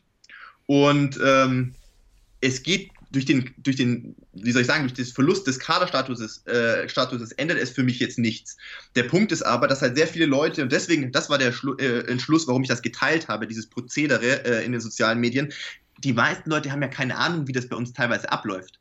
Und um da mal ein bisschen so einen Einblick zu geben, so behind the scenes mäßig, wie das deutsche Sportfördersystem derzeit in der Leichtathletik aussieht, ähm, habe ich diesen äh, in diesem Zusammenhang das mal öffentlich gemacht und da sieht man ja auch, dass anhand der Reaktionen der Menschen, dass sich das halt fast keiner vorstellen kann, wie das heutzutage abläuft. Ähm, jetzt ist es aber so, ich bin jetzt 30 Jahre alt, ich habe vielleicht einen gewissen Namen oder wie auch immer man das nennen möchte in der deutschen Marathonszene gegenwärtig und ich bin okay damit. Der Punkt ist ja aber nicht, ich denke da jetzt in erster Linie nicht an mich. Ich kenne ja aus meinem Verein, aber auch in ganz Deutschland sehr viele haben wir vorher schon drüber gesprochen, sehr junge Athleten. Und das Problem in der heutigen Zeit mit, und das ist ja vollkommen wichtig und richtig, mit dualer Karriere und studienbegleitend und dann noch Leistungssport, die Belastung für so jemanden mit 18, mit 20, mit 21, die ist ja enorm. Das kriegen ja die meisten Leute nicht mit. Heute ist ja die Uni auch schon relativ das kenne ich von meiner Zeit zumindest noch so stark verschult, ähm, dass du natürlich da bei den meisten Sachen irgendwo Anwesenheitspflicht besteht und ähm, Drumherum trainierst du aber dann noch 20 Stunden die Woche äh, und eigentlich müsstest du wahrscheinlich auch noch einen Nebenjob machen, damit du irgendwie finanziell über die Runden kommst, weil die Förderung von, vom, vom DLV, die beschränkt sich wahrscheinlich bei Perspektivathleten irgendwie maximal auf 500 Euro im Jahr. Davon kannst du wahrscheinlich nicht mal ein Trainingslager bezahlen. Ähm, für die Leute ist es halt richtig scheiße. Und äh, das Problem ist natürlich, vorher haben wir es gesagt, äh, Leistung gehört honoriert, keine Frage. Ähm, aber dieses Top-Down-Modell, weiß ich nicht, ob das halt so zukunftssichernd ist. Ich finde, man muss schon drüber nachdenken, ob nicht so eine Art Bottom-up-Modell irgendwo vielleicht ja. mehr implementiert werden muss. Du musst ja die Leute fördern, die eine duale Karriere probieren, die nebenher noch sich aufbürden, Leistungssport in einem exzessiven Maß zu machen, äh, in Sportarten, wo du nicht danach ausgesorgt hast, wo wir nicht im Fußball sind. Ähm, und mir geht es in der Sache eher um genau das Thema. Was ist mal mit später mit dem Nachwuchs einfach? Ich meine, da wird sich jetzt ja auf absehbare Zeit auch im Zuge der Leistungssportreform, fürchte ich, nicht so viel ändern, leider, weil das Problem wird ja eher noch beschleunigt, sage ich mal, dass nur noch Medaillen honoriert werden. Ähm, und das ist, glaube ich, so, wo das langfristig in eine falsche Richtung geht. Ich habe ich hab ganz, ganz spontan ein paar Einfälle. Vielleicht, vielleicht verändern die ja dein Leben, ich weiß es nicht. Aber ich habe gerade mir überlegt, ja, in den Medien hat es in den letzten 15 Jahren einen ziemlichen Umbruch gegeben, ja. Ähm, äh, und zwar, dass äh, früher waren Einschaltquoten und Fernsehsender äh, die Nummer eins, ganz früher noch staatlich äh, geregelt. Mhm. Ähm, inzwischen, es gibt Podcasts, Videospiel-Podcasts, die über 10.000 Euro im Monat Crowdfunding bekommen. Und ich habe mir gerade, während du geredet hast, mir überlegt, warum ähm, äh, geht ein Philipp Flieger, der entsprechend äh, jung ist und, und, und auch äh, mit der Zeit geht. Äh, warum äh, hast du dir mal überlegt, eine Crowdfunding-Plattform zu machen, wo du sagst, ihr könnt mich unterstützen, einfach so, weil ich als Sportler Unterstützung verdiene? A, Stretch Goals, sprich die Leute, die, was weiß ich, 10 äh, Euro im Monat unterstützen, die kriegen äh, drei ähm, ähm, ungelistete YouTube-Filmchen, wo ich über meinen Trainingshergang berichte und die, die äh, einmal 500 Euro oder was weiß ich was spenden, die äh, können an einem äh, lockeren Lauf an einem Sonntagmorgen mit mir machen. Oder irgendwie müsste man sich halt überlegen, wie man das macht. Ich meine, Florian Neuschwandler macht so ein bisschen vor, dass man mit den sozialen Medien viel Hype, aber er arbeitet eigentlich immer noch um die Ecke. Er arbeitet eigentlich so, also ich, ich sage das jetzt einfach so, ich weiß überhaupt nicht, vielleicht tue ich ihm völlig Unrecht oder äh, nicht Unrecht, er hat halt ein System gefunden, dass er sich äh, auch in den sozialen Medien gut verkauft und dadurch die Sponsoren äh, sehen, okay, das bringt was, wenn wir ihn äh, unterstützen finanziell. Aber man kann natürlich das Geld auch eigentlich direkt bei den Leuten abholen. Hast du da, äh, was hältst du davon? Ähm, also ich bin definitiv der Letzte, der nicht sagt, man muss die Zeichen der Zeit erkennen und ähm, ich halte neue Möglichkeiten äh, für solche Sachen für, für absolut zielführend. Und ich glaube auch, dass junge Sportler vor allem darüber nachdenken äh, sollten. Gerade Crowdfunding funktioniert im Ausland ja schon relativ gut. Ähm, über Crowdfunding selber habe ich tatsächlich noch nicht nachgedacht, denn ähm, ich bin da ganz bei dir und äh, Florian Neuschwander ähm, weiß ich auch, was er, was er macht und wie er das über Social Media macht. Ähm, das ist eher das Ding, in das ich jetzt seit zwei Jahren mehr Zeit investiere ähm, und mehr sozusagen mit der Öffentlichkeit ja dadurch teile, aber das natürlich auch mehr Leute dann interessiert und für Sponsoren, gebe ich dir absolut recht, super interessant ist.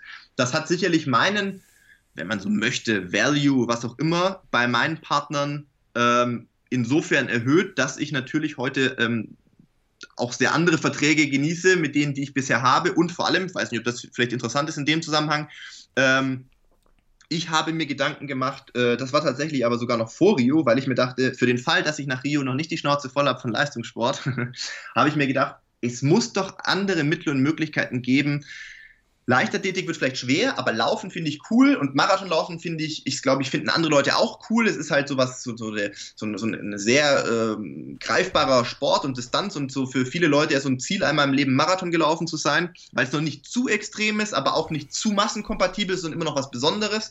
Ähm, und ich dachte mir halt, es gibt so viele Sportarten, ähm, da gehört natürlich Fußball in erster Linie dazu, aber von mir aus in Deutschland würde ich auch sagen Tennis oder, oder ähm, Formel 1 wegen mir. Diese Sportarten, die, die sind ja oft so, so cool, äh, oder in Anführungszeichen cool, sage ich jetzt mal, weil sie so cool inszeniert und dargestellt werden.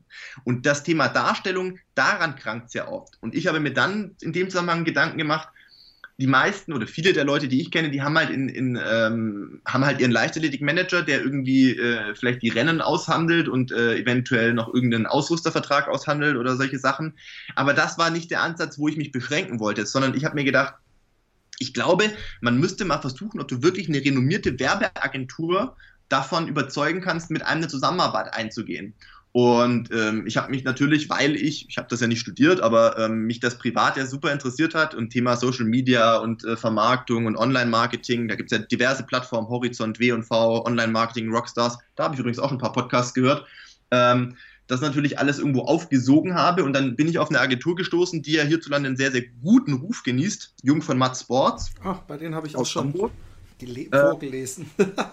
Genau, und die, ähm, die schon einige, also sehr große und bekannte Klienten haben. Ähm, natürlich überwiegend Firmen ähm, wie Adidas zum Beispiel im Fußballbereich, wie ähm, Vereine im Fußball auch, wie zum Beispiel Hertha BSC Berlin, aber auch Verbände wie DFB oder DOSB ähm, und dafür arbeiten. Aber ich wusste eben auch, dass sie zum Beispiel Benedikt Hövedes betreuen als Fußballer, der jetzt äh, in Turin ist, oder zum Beispiel den Nico Hülkenberg als Formel-1-Fahrer. Und ähm, ich sage immer, wenn man nichts probiert, dann braucht man auch nicht davon ausgehen, dass irgendwo jemand bei dir einfach so vor der Haustür steht und klopft. Also habe ich versucht, mit denen Kontakt aufzunehmen. Und äh, verrückterweise haben die tatsächlich gesagt, das war aber ein Zufall, das wusste ich zu dem Zeitpunkt noch nicht, dass die eine Unterunit äh, von Sports gegründet haben, die sich um Persönlichkeitsmarken kümmern soll. Ähm, also genau diese Leute da eingliedern quasi und äh, auf der Suche war nach neuen Partnern sozusagen.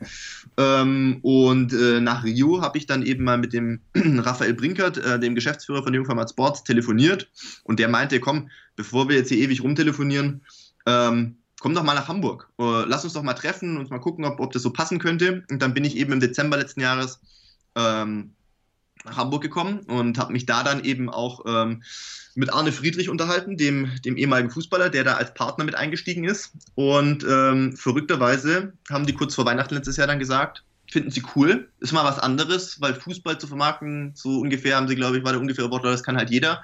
Wir finden cool, äh, finden es cool, andere Sachen zu machen und zu probieren. Und ähm, eben seit Januar äh, diesen Jahres ähm, habe ich einen Vertrag mit denen unterschrieben, ähm, die sich dann nicht nur um PR und Öffentlichkeitsarbeit und solche Sachen kümmern, ähm, sondern eben mit Rat und Tat zur Seite stehen. Und natürlich geht es auch um das Thema Sponsorenakquise, ganz klar. Ähm, und ich glaube, genau wie du gesagt hast, Leistungssport ist eine Sache, aber das ist halt so eine Welt, die finden sicherlich einige Leute cool, aber es ist sicherlich ein sehr enges Fenster. Ne? Ähm, ich glaube, dass Laufen an sich mehr Möglichkeiten bietet, Laufen cool darzustellen. Und ich weiß nicht, vielleicht hast du es nicht gesehen, wahrscheinlich hast du es nicht gesehen, aber es war tatsächlich auf Social Media ähm, mal ein Versuch, was auszuprobieren und es hat sehr, sehr gut funktioniert. Ähm, es gibt ja relativ viele so Race the Tube Videos, ähm, was weiß ich, wo Leute so eine U-Bahn ja, kenn ich, kenn ich, kenn ich. für eine Station oder zwei Stationen. Und ähm, der Ansatz bei den, bei den Leuten von Jung von Matt war halt auch, wir wollen dich bewusst auch, weil du ein relativ, so war ihr Ding halt so ein relativ interessanter Typ so bist und, und irgendwie locker drauf, ähm, nicht nur diese Leistungssportgeschichte, wir wollen was ausprobieren mal. Ähm, wir wollen so ein Race the Tube machen in Berlin ähm, weil Berlin so ein bisschen für mich so eine Art Key City ist, weil da natürlich meine Karriere ein bisschen durch den Berlin-Marathon 2015 revitalisiert wurde und auch mein Ticket nach Rio war. Wir wollen einen Race the Tube mit dir machen in Berlin ähm, wo wir sicherlich ein paar so neuralgische Punkte vom Berlin-Marathon mit einbeziehen, aber wir wollen nicht nur zwei Stationen, wir wollen 10 Kilometer Rennen machen, quer durch Berlin. Ähm, und mein Counterpart sozusagen, ähm, der Captain der Adidas Runners äh, in Berlin, der wird quasi in der U-Bahn sitzen, äh, Naturkundemuseum, wird einmal umsteigen und nach Neuwestend fahren. Und dann war ausgerechnet, dass es 34 Minuten reine Fahrzeit wären sozusagen. Ähm, Und äh, ich muss das laufen, aber wir konnten natürlich nicht die Stadt absperren, logischerweise, sondern wir mussten das Sonntagmorgens mal relativ früh machen. Da ist in Berlin jetzt auch nicht die, die Hölle los. Ähm, und das haben wir gefilmt. Das haben wir zum einen gefilmt live. Ähm, ich hatte so ein Gimbal in der Hand, äh, äh, auf Facebook live gestreamt äh, auf meiner Seite, weil wir beweisen wollten, wenn wir dann eigentlich das Highlight-Video dann irgendwann online stellen von zwei Minuten oder was, ähm, dass wir es nicht geschnitten haben, sondern dass wir das wirklich so gemacht haben. Und dementsprechend war der Livestream ja eigentlich nur als Abfallprodukt gedacht. Und ähm, verrückt war, dass am Sonntagmorgen um, ich weiß nicht, zu drehen angefangen haben wir um sieben, aber ich glaube, der war halb neun oder wo wir dann äh, den Livestream gestartet haben und das eben einmal durchgezogen haben. Ähm, wir hatten ähm, eineinhalb Millionen äh, äh Zuschauer praktisch. Äh, Schwede. Ohne dass wir dafür einen Cent Media-Einsatz hatten.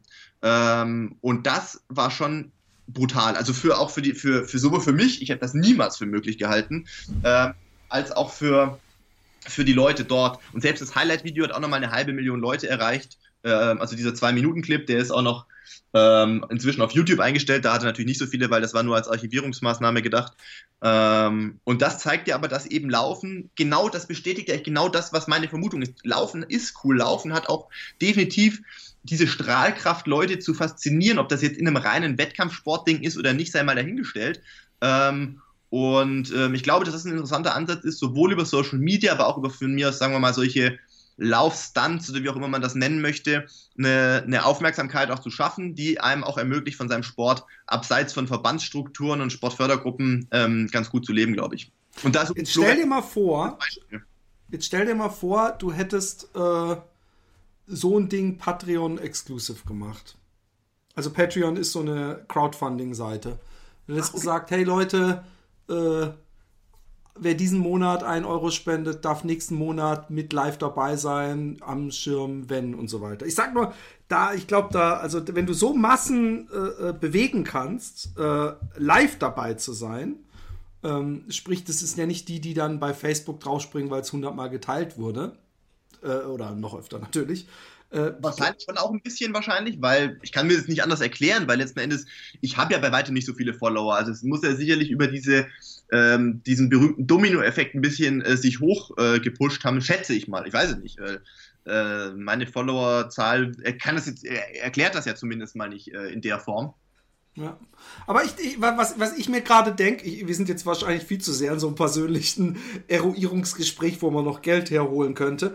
Aber ich denke mir, dass, dass, dass wenn du mit, wenn du solche Sachen machst und, und, und deine Follower, ähm, also jetzt deine Crowdfunding-Follower, und da kann man ja so verschiedene Staffelungen machen, regelmäßig auf der, auf der, äh, so ein bisschen auf dem äh, Laufenden hältst, äh, äh dann, ähm, dass du da, also ich glaube, dass das, ich glaube, dass sowas sowieso wichtig ist. Und deswegen finde ich auch, was der Florian macht, so unglaublich wichtig, weil äh, so viele Leute laufen und ich finde es so wichtig, ich habe das mal in einem, in einem aktiv laufen Artikel mit, mit Lauffilmen beschrieben, äh, mhm. dass ich als Kind war ich Skater und da war es für mich so wichtig, dass es für mich diesen Tony Hawk gab und, ja. und andere, auf die ich aufschauen konnte. Und ich finde es so komisch, dass wenn du in Deutschland, geh mal in Berlin am Marathon äh, an der Seite hin und frag mal so, hey, wer, wer ist denn heute alles so in, unter den ersten zehn? Vergiss es. Ja. Die kriegen vielleicht ja. Kipchoge, vielleicht kriegen sie deinen Namen und den Ahne noch raus. Ja. Aber äh, dann haben wir eigentlich schon einen, der sich so ein bisschen in die Materie eingearbeitet hat. Und ich finde, da kann man wahrscheinlich über den Social Media Weg äh, äh, äh, äh was machen, weil es reicht halt nicht dieses eine ARD-Interview und was rechnest du dir heute aus oder so, sondern die Leute wollen äh, den Menschen ein Stück weit kennenlernen. Ja, es muss ja nicht super persönlich werden, aber es ist so viel schöner, bei was mitzufiebern, wenn man auch eine Person kennt und nicht einfach nur, oh, der läuft für Deutschland. So, das ist äh, ja.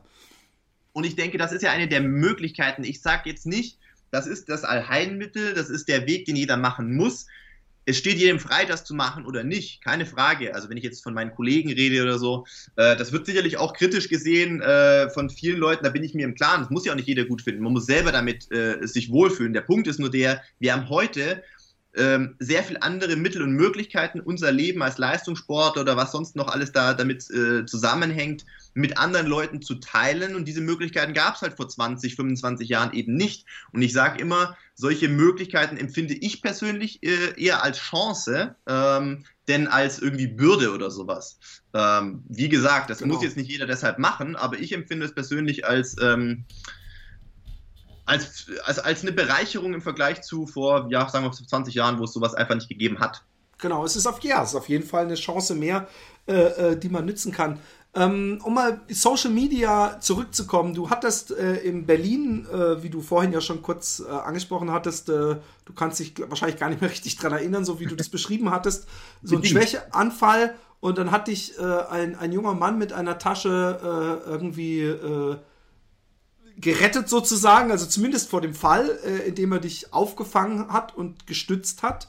Und du hast danach ähm, denjenigen gesucht. Äh, kannst du die Geschichte ein bisschen noch mal kurz aus deiner Sicht erzählen und vor allem äh, die Frage beantworten, ob du ihn denn dann auch irgendwann gefunden hast? Ja klar, also ähm, Berlin, genau, der eine oder andere wird das Rennen ja vielleicht gesehen haben. Ähm, ich habe äh, ein sehr flottes Tempo angeschlagen und ähm, an dem Tag haben einfach ein paar Faktoren, denke ich, nicht so gut gepasst. Ähm, es ist dann relativ schnell, ähm, was heißt relativ schnell, jenseits von Kilometer 33, 34, 35 aus dem Ruder gelaufen. Ähm, und ich hatte vor allem zwischen Kilometer 37 und 39,5 äh, massive Kreislaufprobleme einfach auch, wo ich äh, zwei, dreimal, also beim dritten Mal bin ich dann stehen geblieben, beim zwei, zweimal ähm, einmal in so einem Absperrzaun hing und dann nochmal aufgestanden bin, weitergelaufen und das eine Mal mich äh, kaum noch auf den Beinen halten konnte. Das war leider äh, eben live in der, in der ARD-Übertragung zu sehen. Das hat dann auch ein bisschen das Nachrichtenaufkommen erklärt, was, was ich danach auf dem Handy hatte. Ähm, weil es ist nicht unüblich, dass du in so einem Marathon natürlich ähm, äh, als, sag ich mal, führender Deutscher äh, von so einem Kameramotorrad begleitet wirst. Ähm, das ist nicht unüblich, aber ich dachte mir, also letzten Endes entscheidet ja immer ein Regisseur, was eingespeist wird und was nicht. Ähm, ich dachte mir schon, den, den, das, den Schmarrn, den, das Drama werden sie ja wohl nicht mehr gezeigt haben. Ähm, aber nein, es war sechs Minuten äh, live im Fernsehen zu sehen, deswegen kenne ich die Szenen ja selber auch. Ähm, sie waren jetzt nicht so präsent in meinem Kopf, aber ich konnte es mir dann ja selber nochmal angucken in der Mediathek. Ähm, und beim dritten Mal war es eben so, dass es schon, ich sag mal so, auch beim, beim Anschauen der Bilder mutmaßlich nicht mehr gut gegangen wäre im Sinne von, ähm, da, ich hätte mich wahrscheinlich nicht mehr auf den Beinen halten können. Und da ist eben ein junger Mann, der da zufällig als Passant war, hat das wohl gesehen ähm, und äh, ist dann eben auf mich zugegangen, hat mich so ein bisschen ähm, gepackt und sozusagen auf den Beinen gehalten. Und ähm, ja, in diesem Moment muss man ja sagen, ich war da vollkommen derangiert und, und neben der Spur und irgendwie natürlich eine Mischung aus äh, äh, im Delirium irgendwie, aber auf der anderen Seite auch natürlich massiv äh, enttäuscht und, und, und alles. Und ähm, ja, ich bin dann in dieses Auto, ähm, dieses Begleitfahrzeug gestiegen und, ähm, und wurde dann Richtung Ziel gebracht. Und tatsächlich hat mich mein Bruder draufgebracht ähm, im Nachgang, ähm, der die, sich die Bilder, der war zwar in Berlin, aber hat sich dann im Nachgang die Bilder angeguckt äh, in der Mediathek und meinte so, ey, hast du eigentlich dem, dem, dem jungen Mann, ähm, hast du ihm eigentlich Danke gesagt. Beim, beim, beim, beim Anschauen hat das, sah das jetzt nicht so aus. Und dann habe ich mir selber angeguckt und dachte mir, hm, ich kann mich nicht genau erinnern, aber tatsächlich, ich glaube nicht, weil irgendwie du da so mit deinem eigenen Leid äh, beschäftigt warst, sozusagen, ähm, dass ich da gar nicht dran gedacht habe. Und das war eigentlich der Punkt, wo ich mir das, ich habe mir das einen Tag überlegt äh, irgendwie ähm, und am Dienstag dann spontan entschieden, komm, ich, ich poste ein Bild. Ich hatte ja kein Bild von ihm, ein Screenshot von der Mediathekaufnahme, wo ich dachte, man kann ihn vielleicht einigermaßen erkennen. Und frage mal nach, Power of Social Media mäßig, ob vielleicht mir jemand helfen kann, den jungen Mann ausfindig zu machen in Berlin. Und ähm, das ist wieder ein Beispiel für die Kraft von Social Media. Das war vollkommen abartig. Man weiß ja nicht, was passiert vorher. Wie gesagt, ich bin kein Lionel Messi, der da irgendwie 40 Millionen Fans hat oder was weiß ich was. Äh, ich hatte da, weiß nicht, 11.000 vielleicht oder so auf Facebook. Ähm, und das ist ja massivst. Ich glaube, das ist ja 6.000 Mal oder 7.000 Mal geteilt worden. Ähm, und war also vollkommen verrückt und deswegen auch äh, in nicht mal 24 Stunden habe ich eine Rückmeldung bekommen. Also ich habe es dann von zwei, drei verschiedenen Seiten eine Rückmeldung bekommen. Bei dem einen hieß es, äh, er war mal Schulkollege bei mir, der andere hat gesagt, ich glaube, der Typ kommt aus meinem Gym und, ähm, und letzten Endes hat er sich dann selber gemeldet äh, bei Jung von Matt. Wir haben dann extra Mail eingerichtet.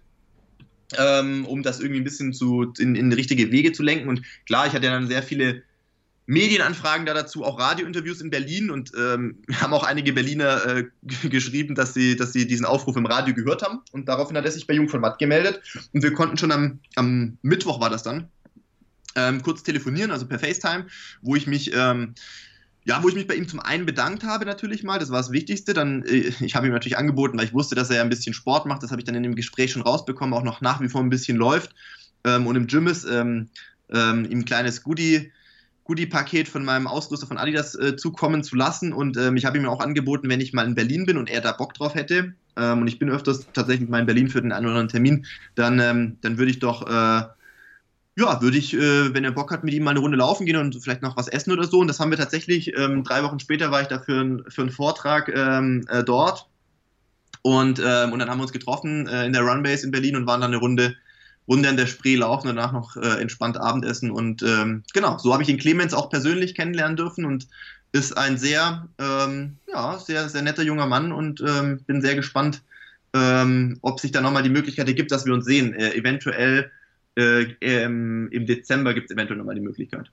Wäre eine Frau gewesen, es wäre die perfekte Romantic Comedy äh, gewesen irgendwie. Mit der, mit der, der, der, der Retter, oder wärst du eine Frau gewesen? Der Retter, der irgendwie am Wegesrand und dann bescheiden wieder und dann wurde er gefunden und ach, die Geschichten, die das Leben schreibt. Ähm, ich habe noch, ach, ich habe so viele Fragen eigentlich noch. Äh, ich, ich, noch eine stelle ich und ich glaube, du musst einfach noch mal kommen. Äh, es bringt so viel Spaß. Ähm, äh, wie viel glaubst du, weil du hast öfter auch Talent äh, äh, äh, ähm, erwähnt, wie viel ist Talent und wie viel ist harte Arbeit und Fleiß?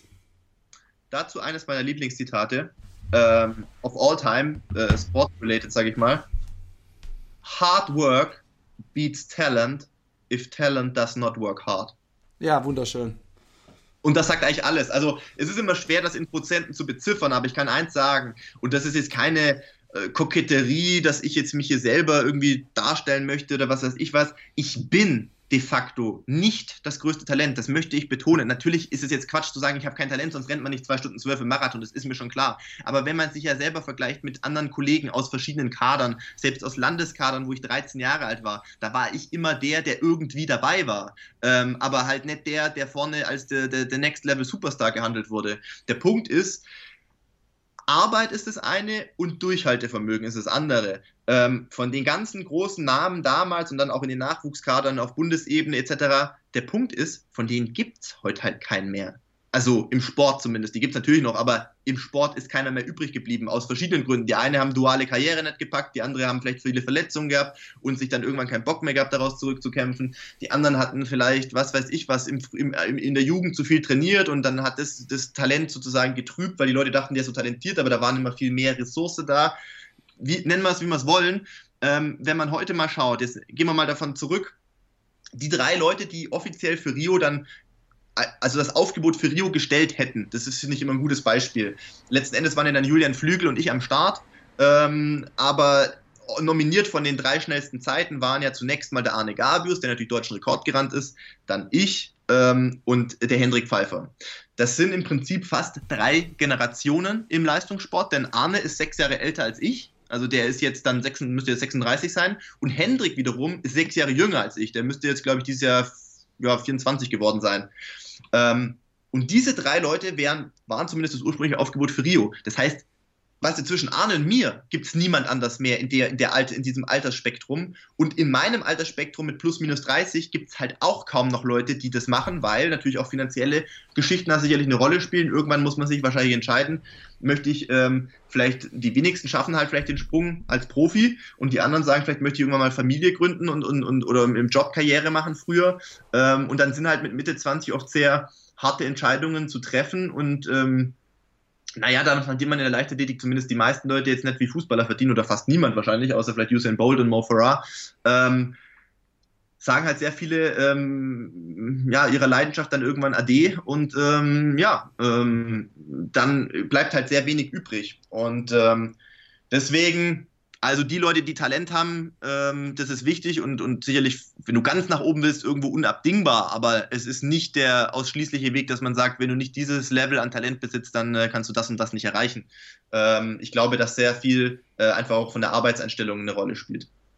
Jetzt hast du es selber äh, dir eingebrockt, dass ich dir noch eine Frage stellen muss. Ja, gerne, äh, gerne. Du hast Arne erwähnt und Arne ist sechs Jahre älter als dich. Arne hat den äh, Cojones-Move gemacht, dass er gesagt hat, hey Leute, ich laufe den neuen deutschen Rekord im Marathon. Und mit, ja. also mit Ansage. Was ja manchmal durchaus gar nicht schlecht ist, weil man dadurch sich praktisch Ziele setzt, die man, auf die man zuläuft. Und, und, und vielleicht ist es ja manchmal auch so, dass man, äh, äh ich weiß nicht, das, in dem Steve Jobs äh, Biografie, ich weiß nicht, warum mir die jetzt ausgerechnet einfällt, äh, war ganz oft so, dass beschrieben wurde, dass er gesagt hat, dass die Leute gesagt haben, hey, wir können das nicht machen, was du da willst und vor allem nicht in der Zeit. Und hat er gesagt, doch, das geht, ihr schafft es. Und oft haben sie es dann geschafft, äh, obwohl sie es selber von sich nicht gedacht haben. Was hältst du davor oder, oder hast du drüber nachgedacht äh, äh und wenn es nur im ganz Stillen war, auch mal zu sagen, hey, weißt du was, ich unterbiete den Rekord und ich stelle mir den und den Marathon hin und dann versuche ich es einfach mal.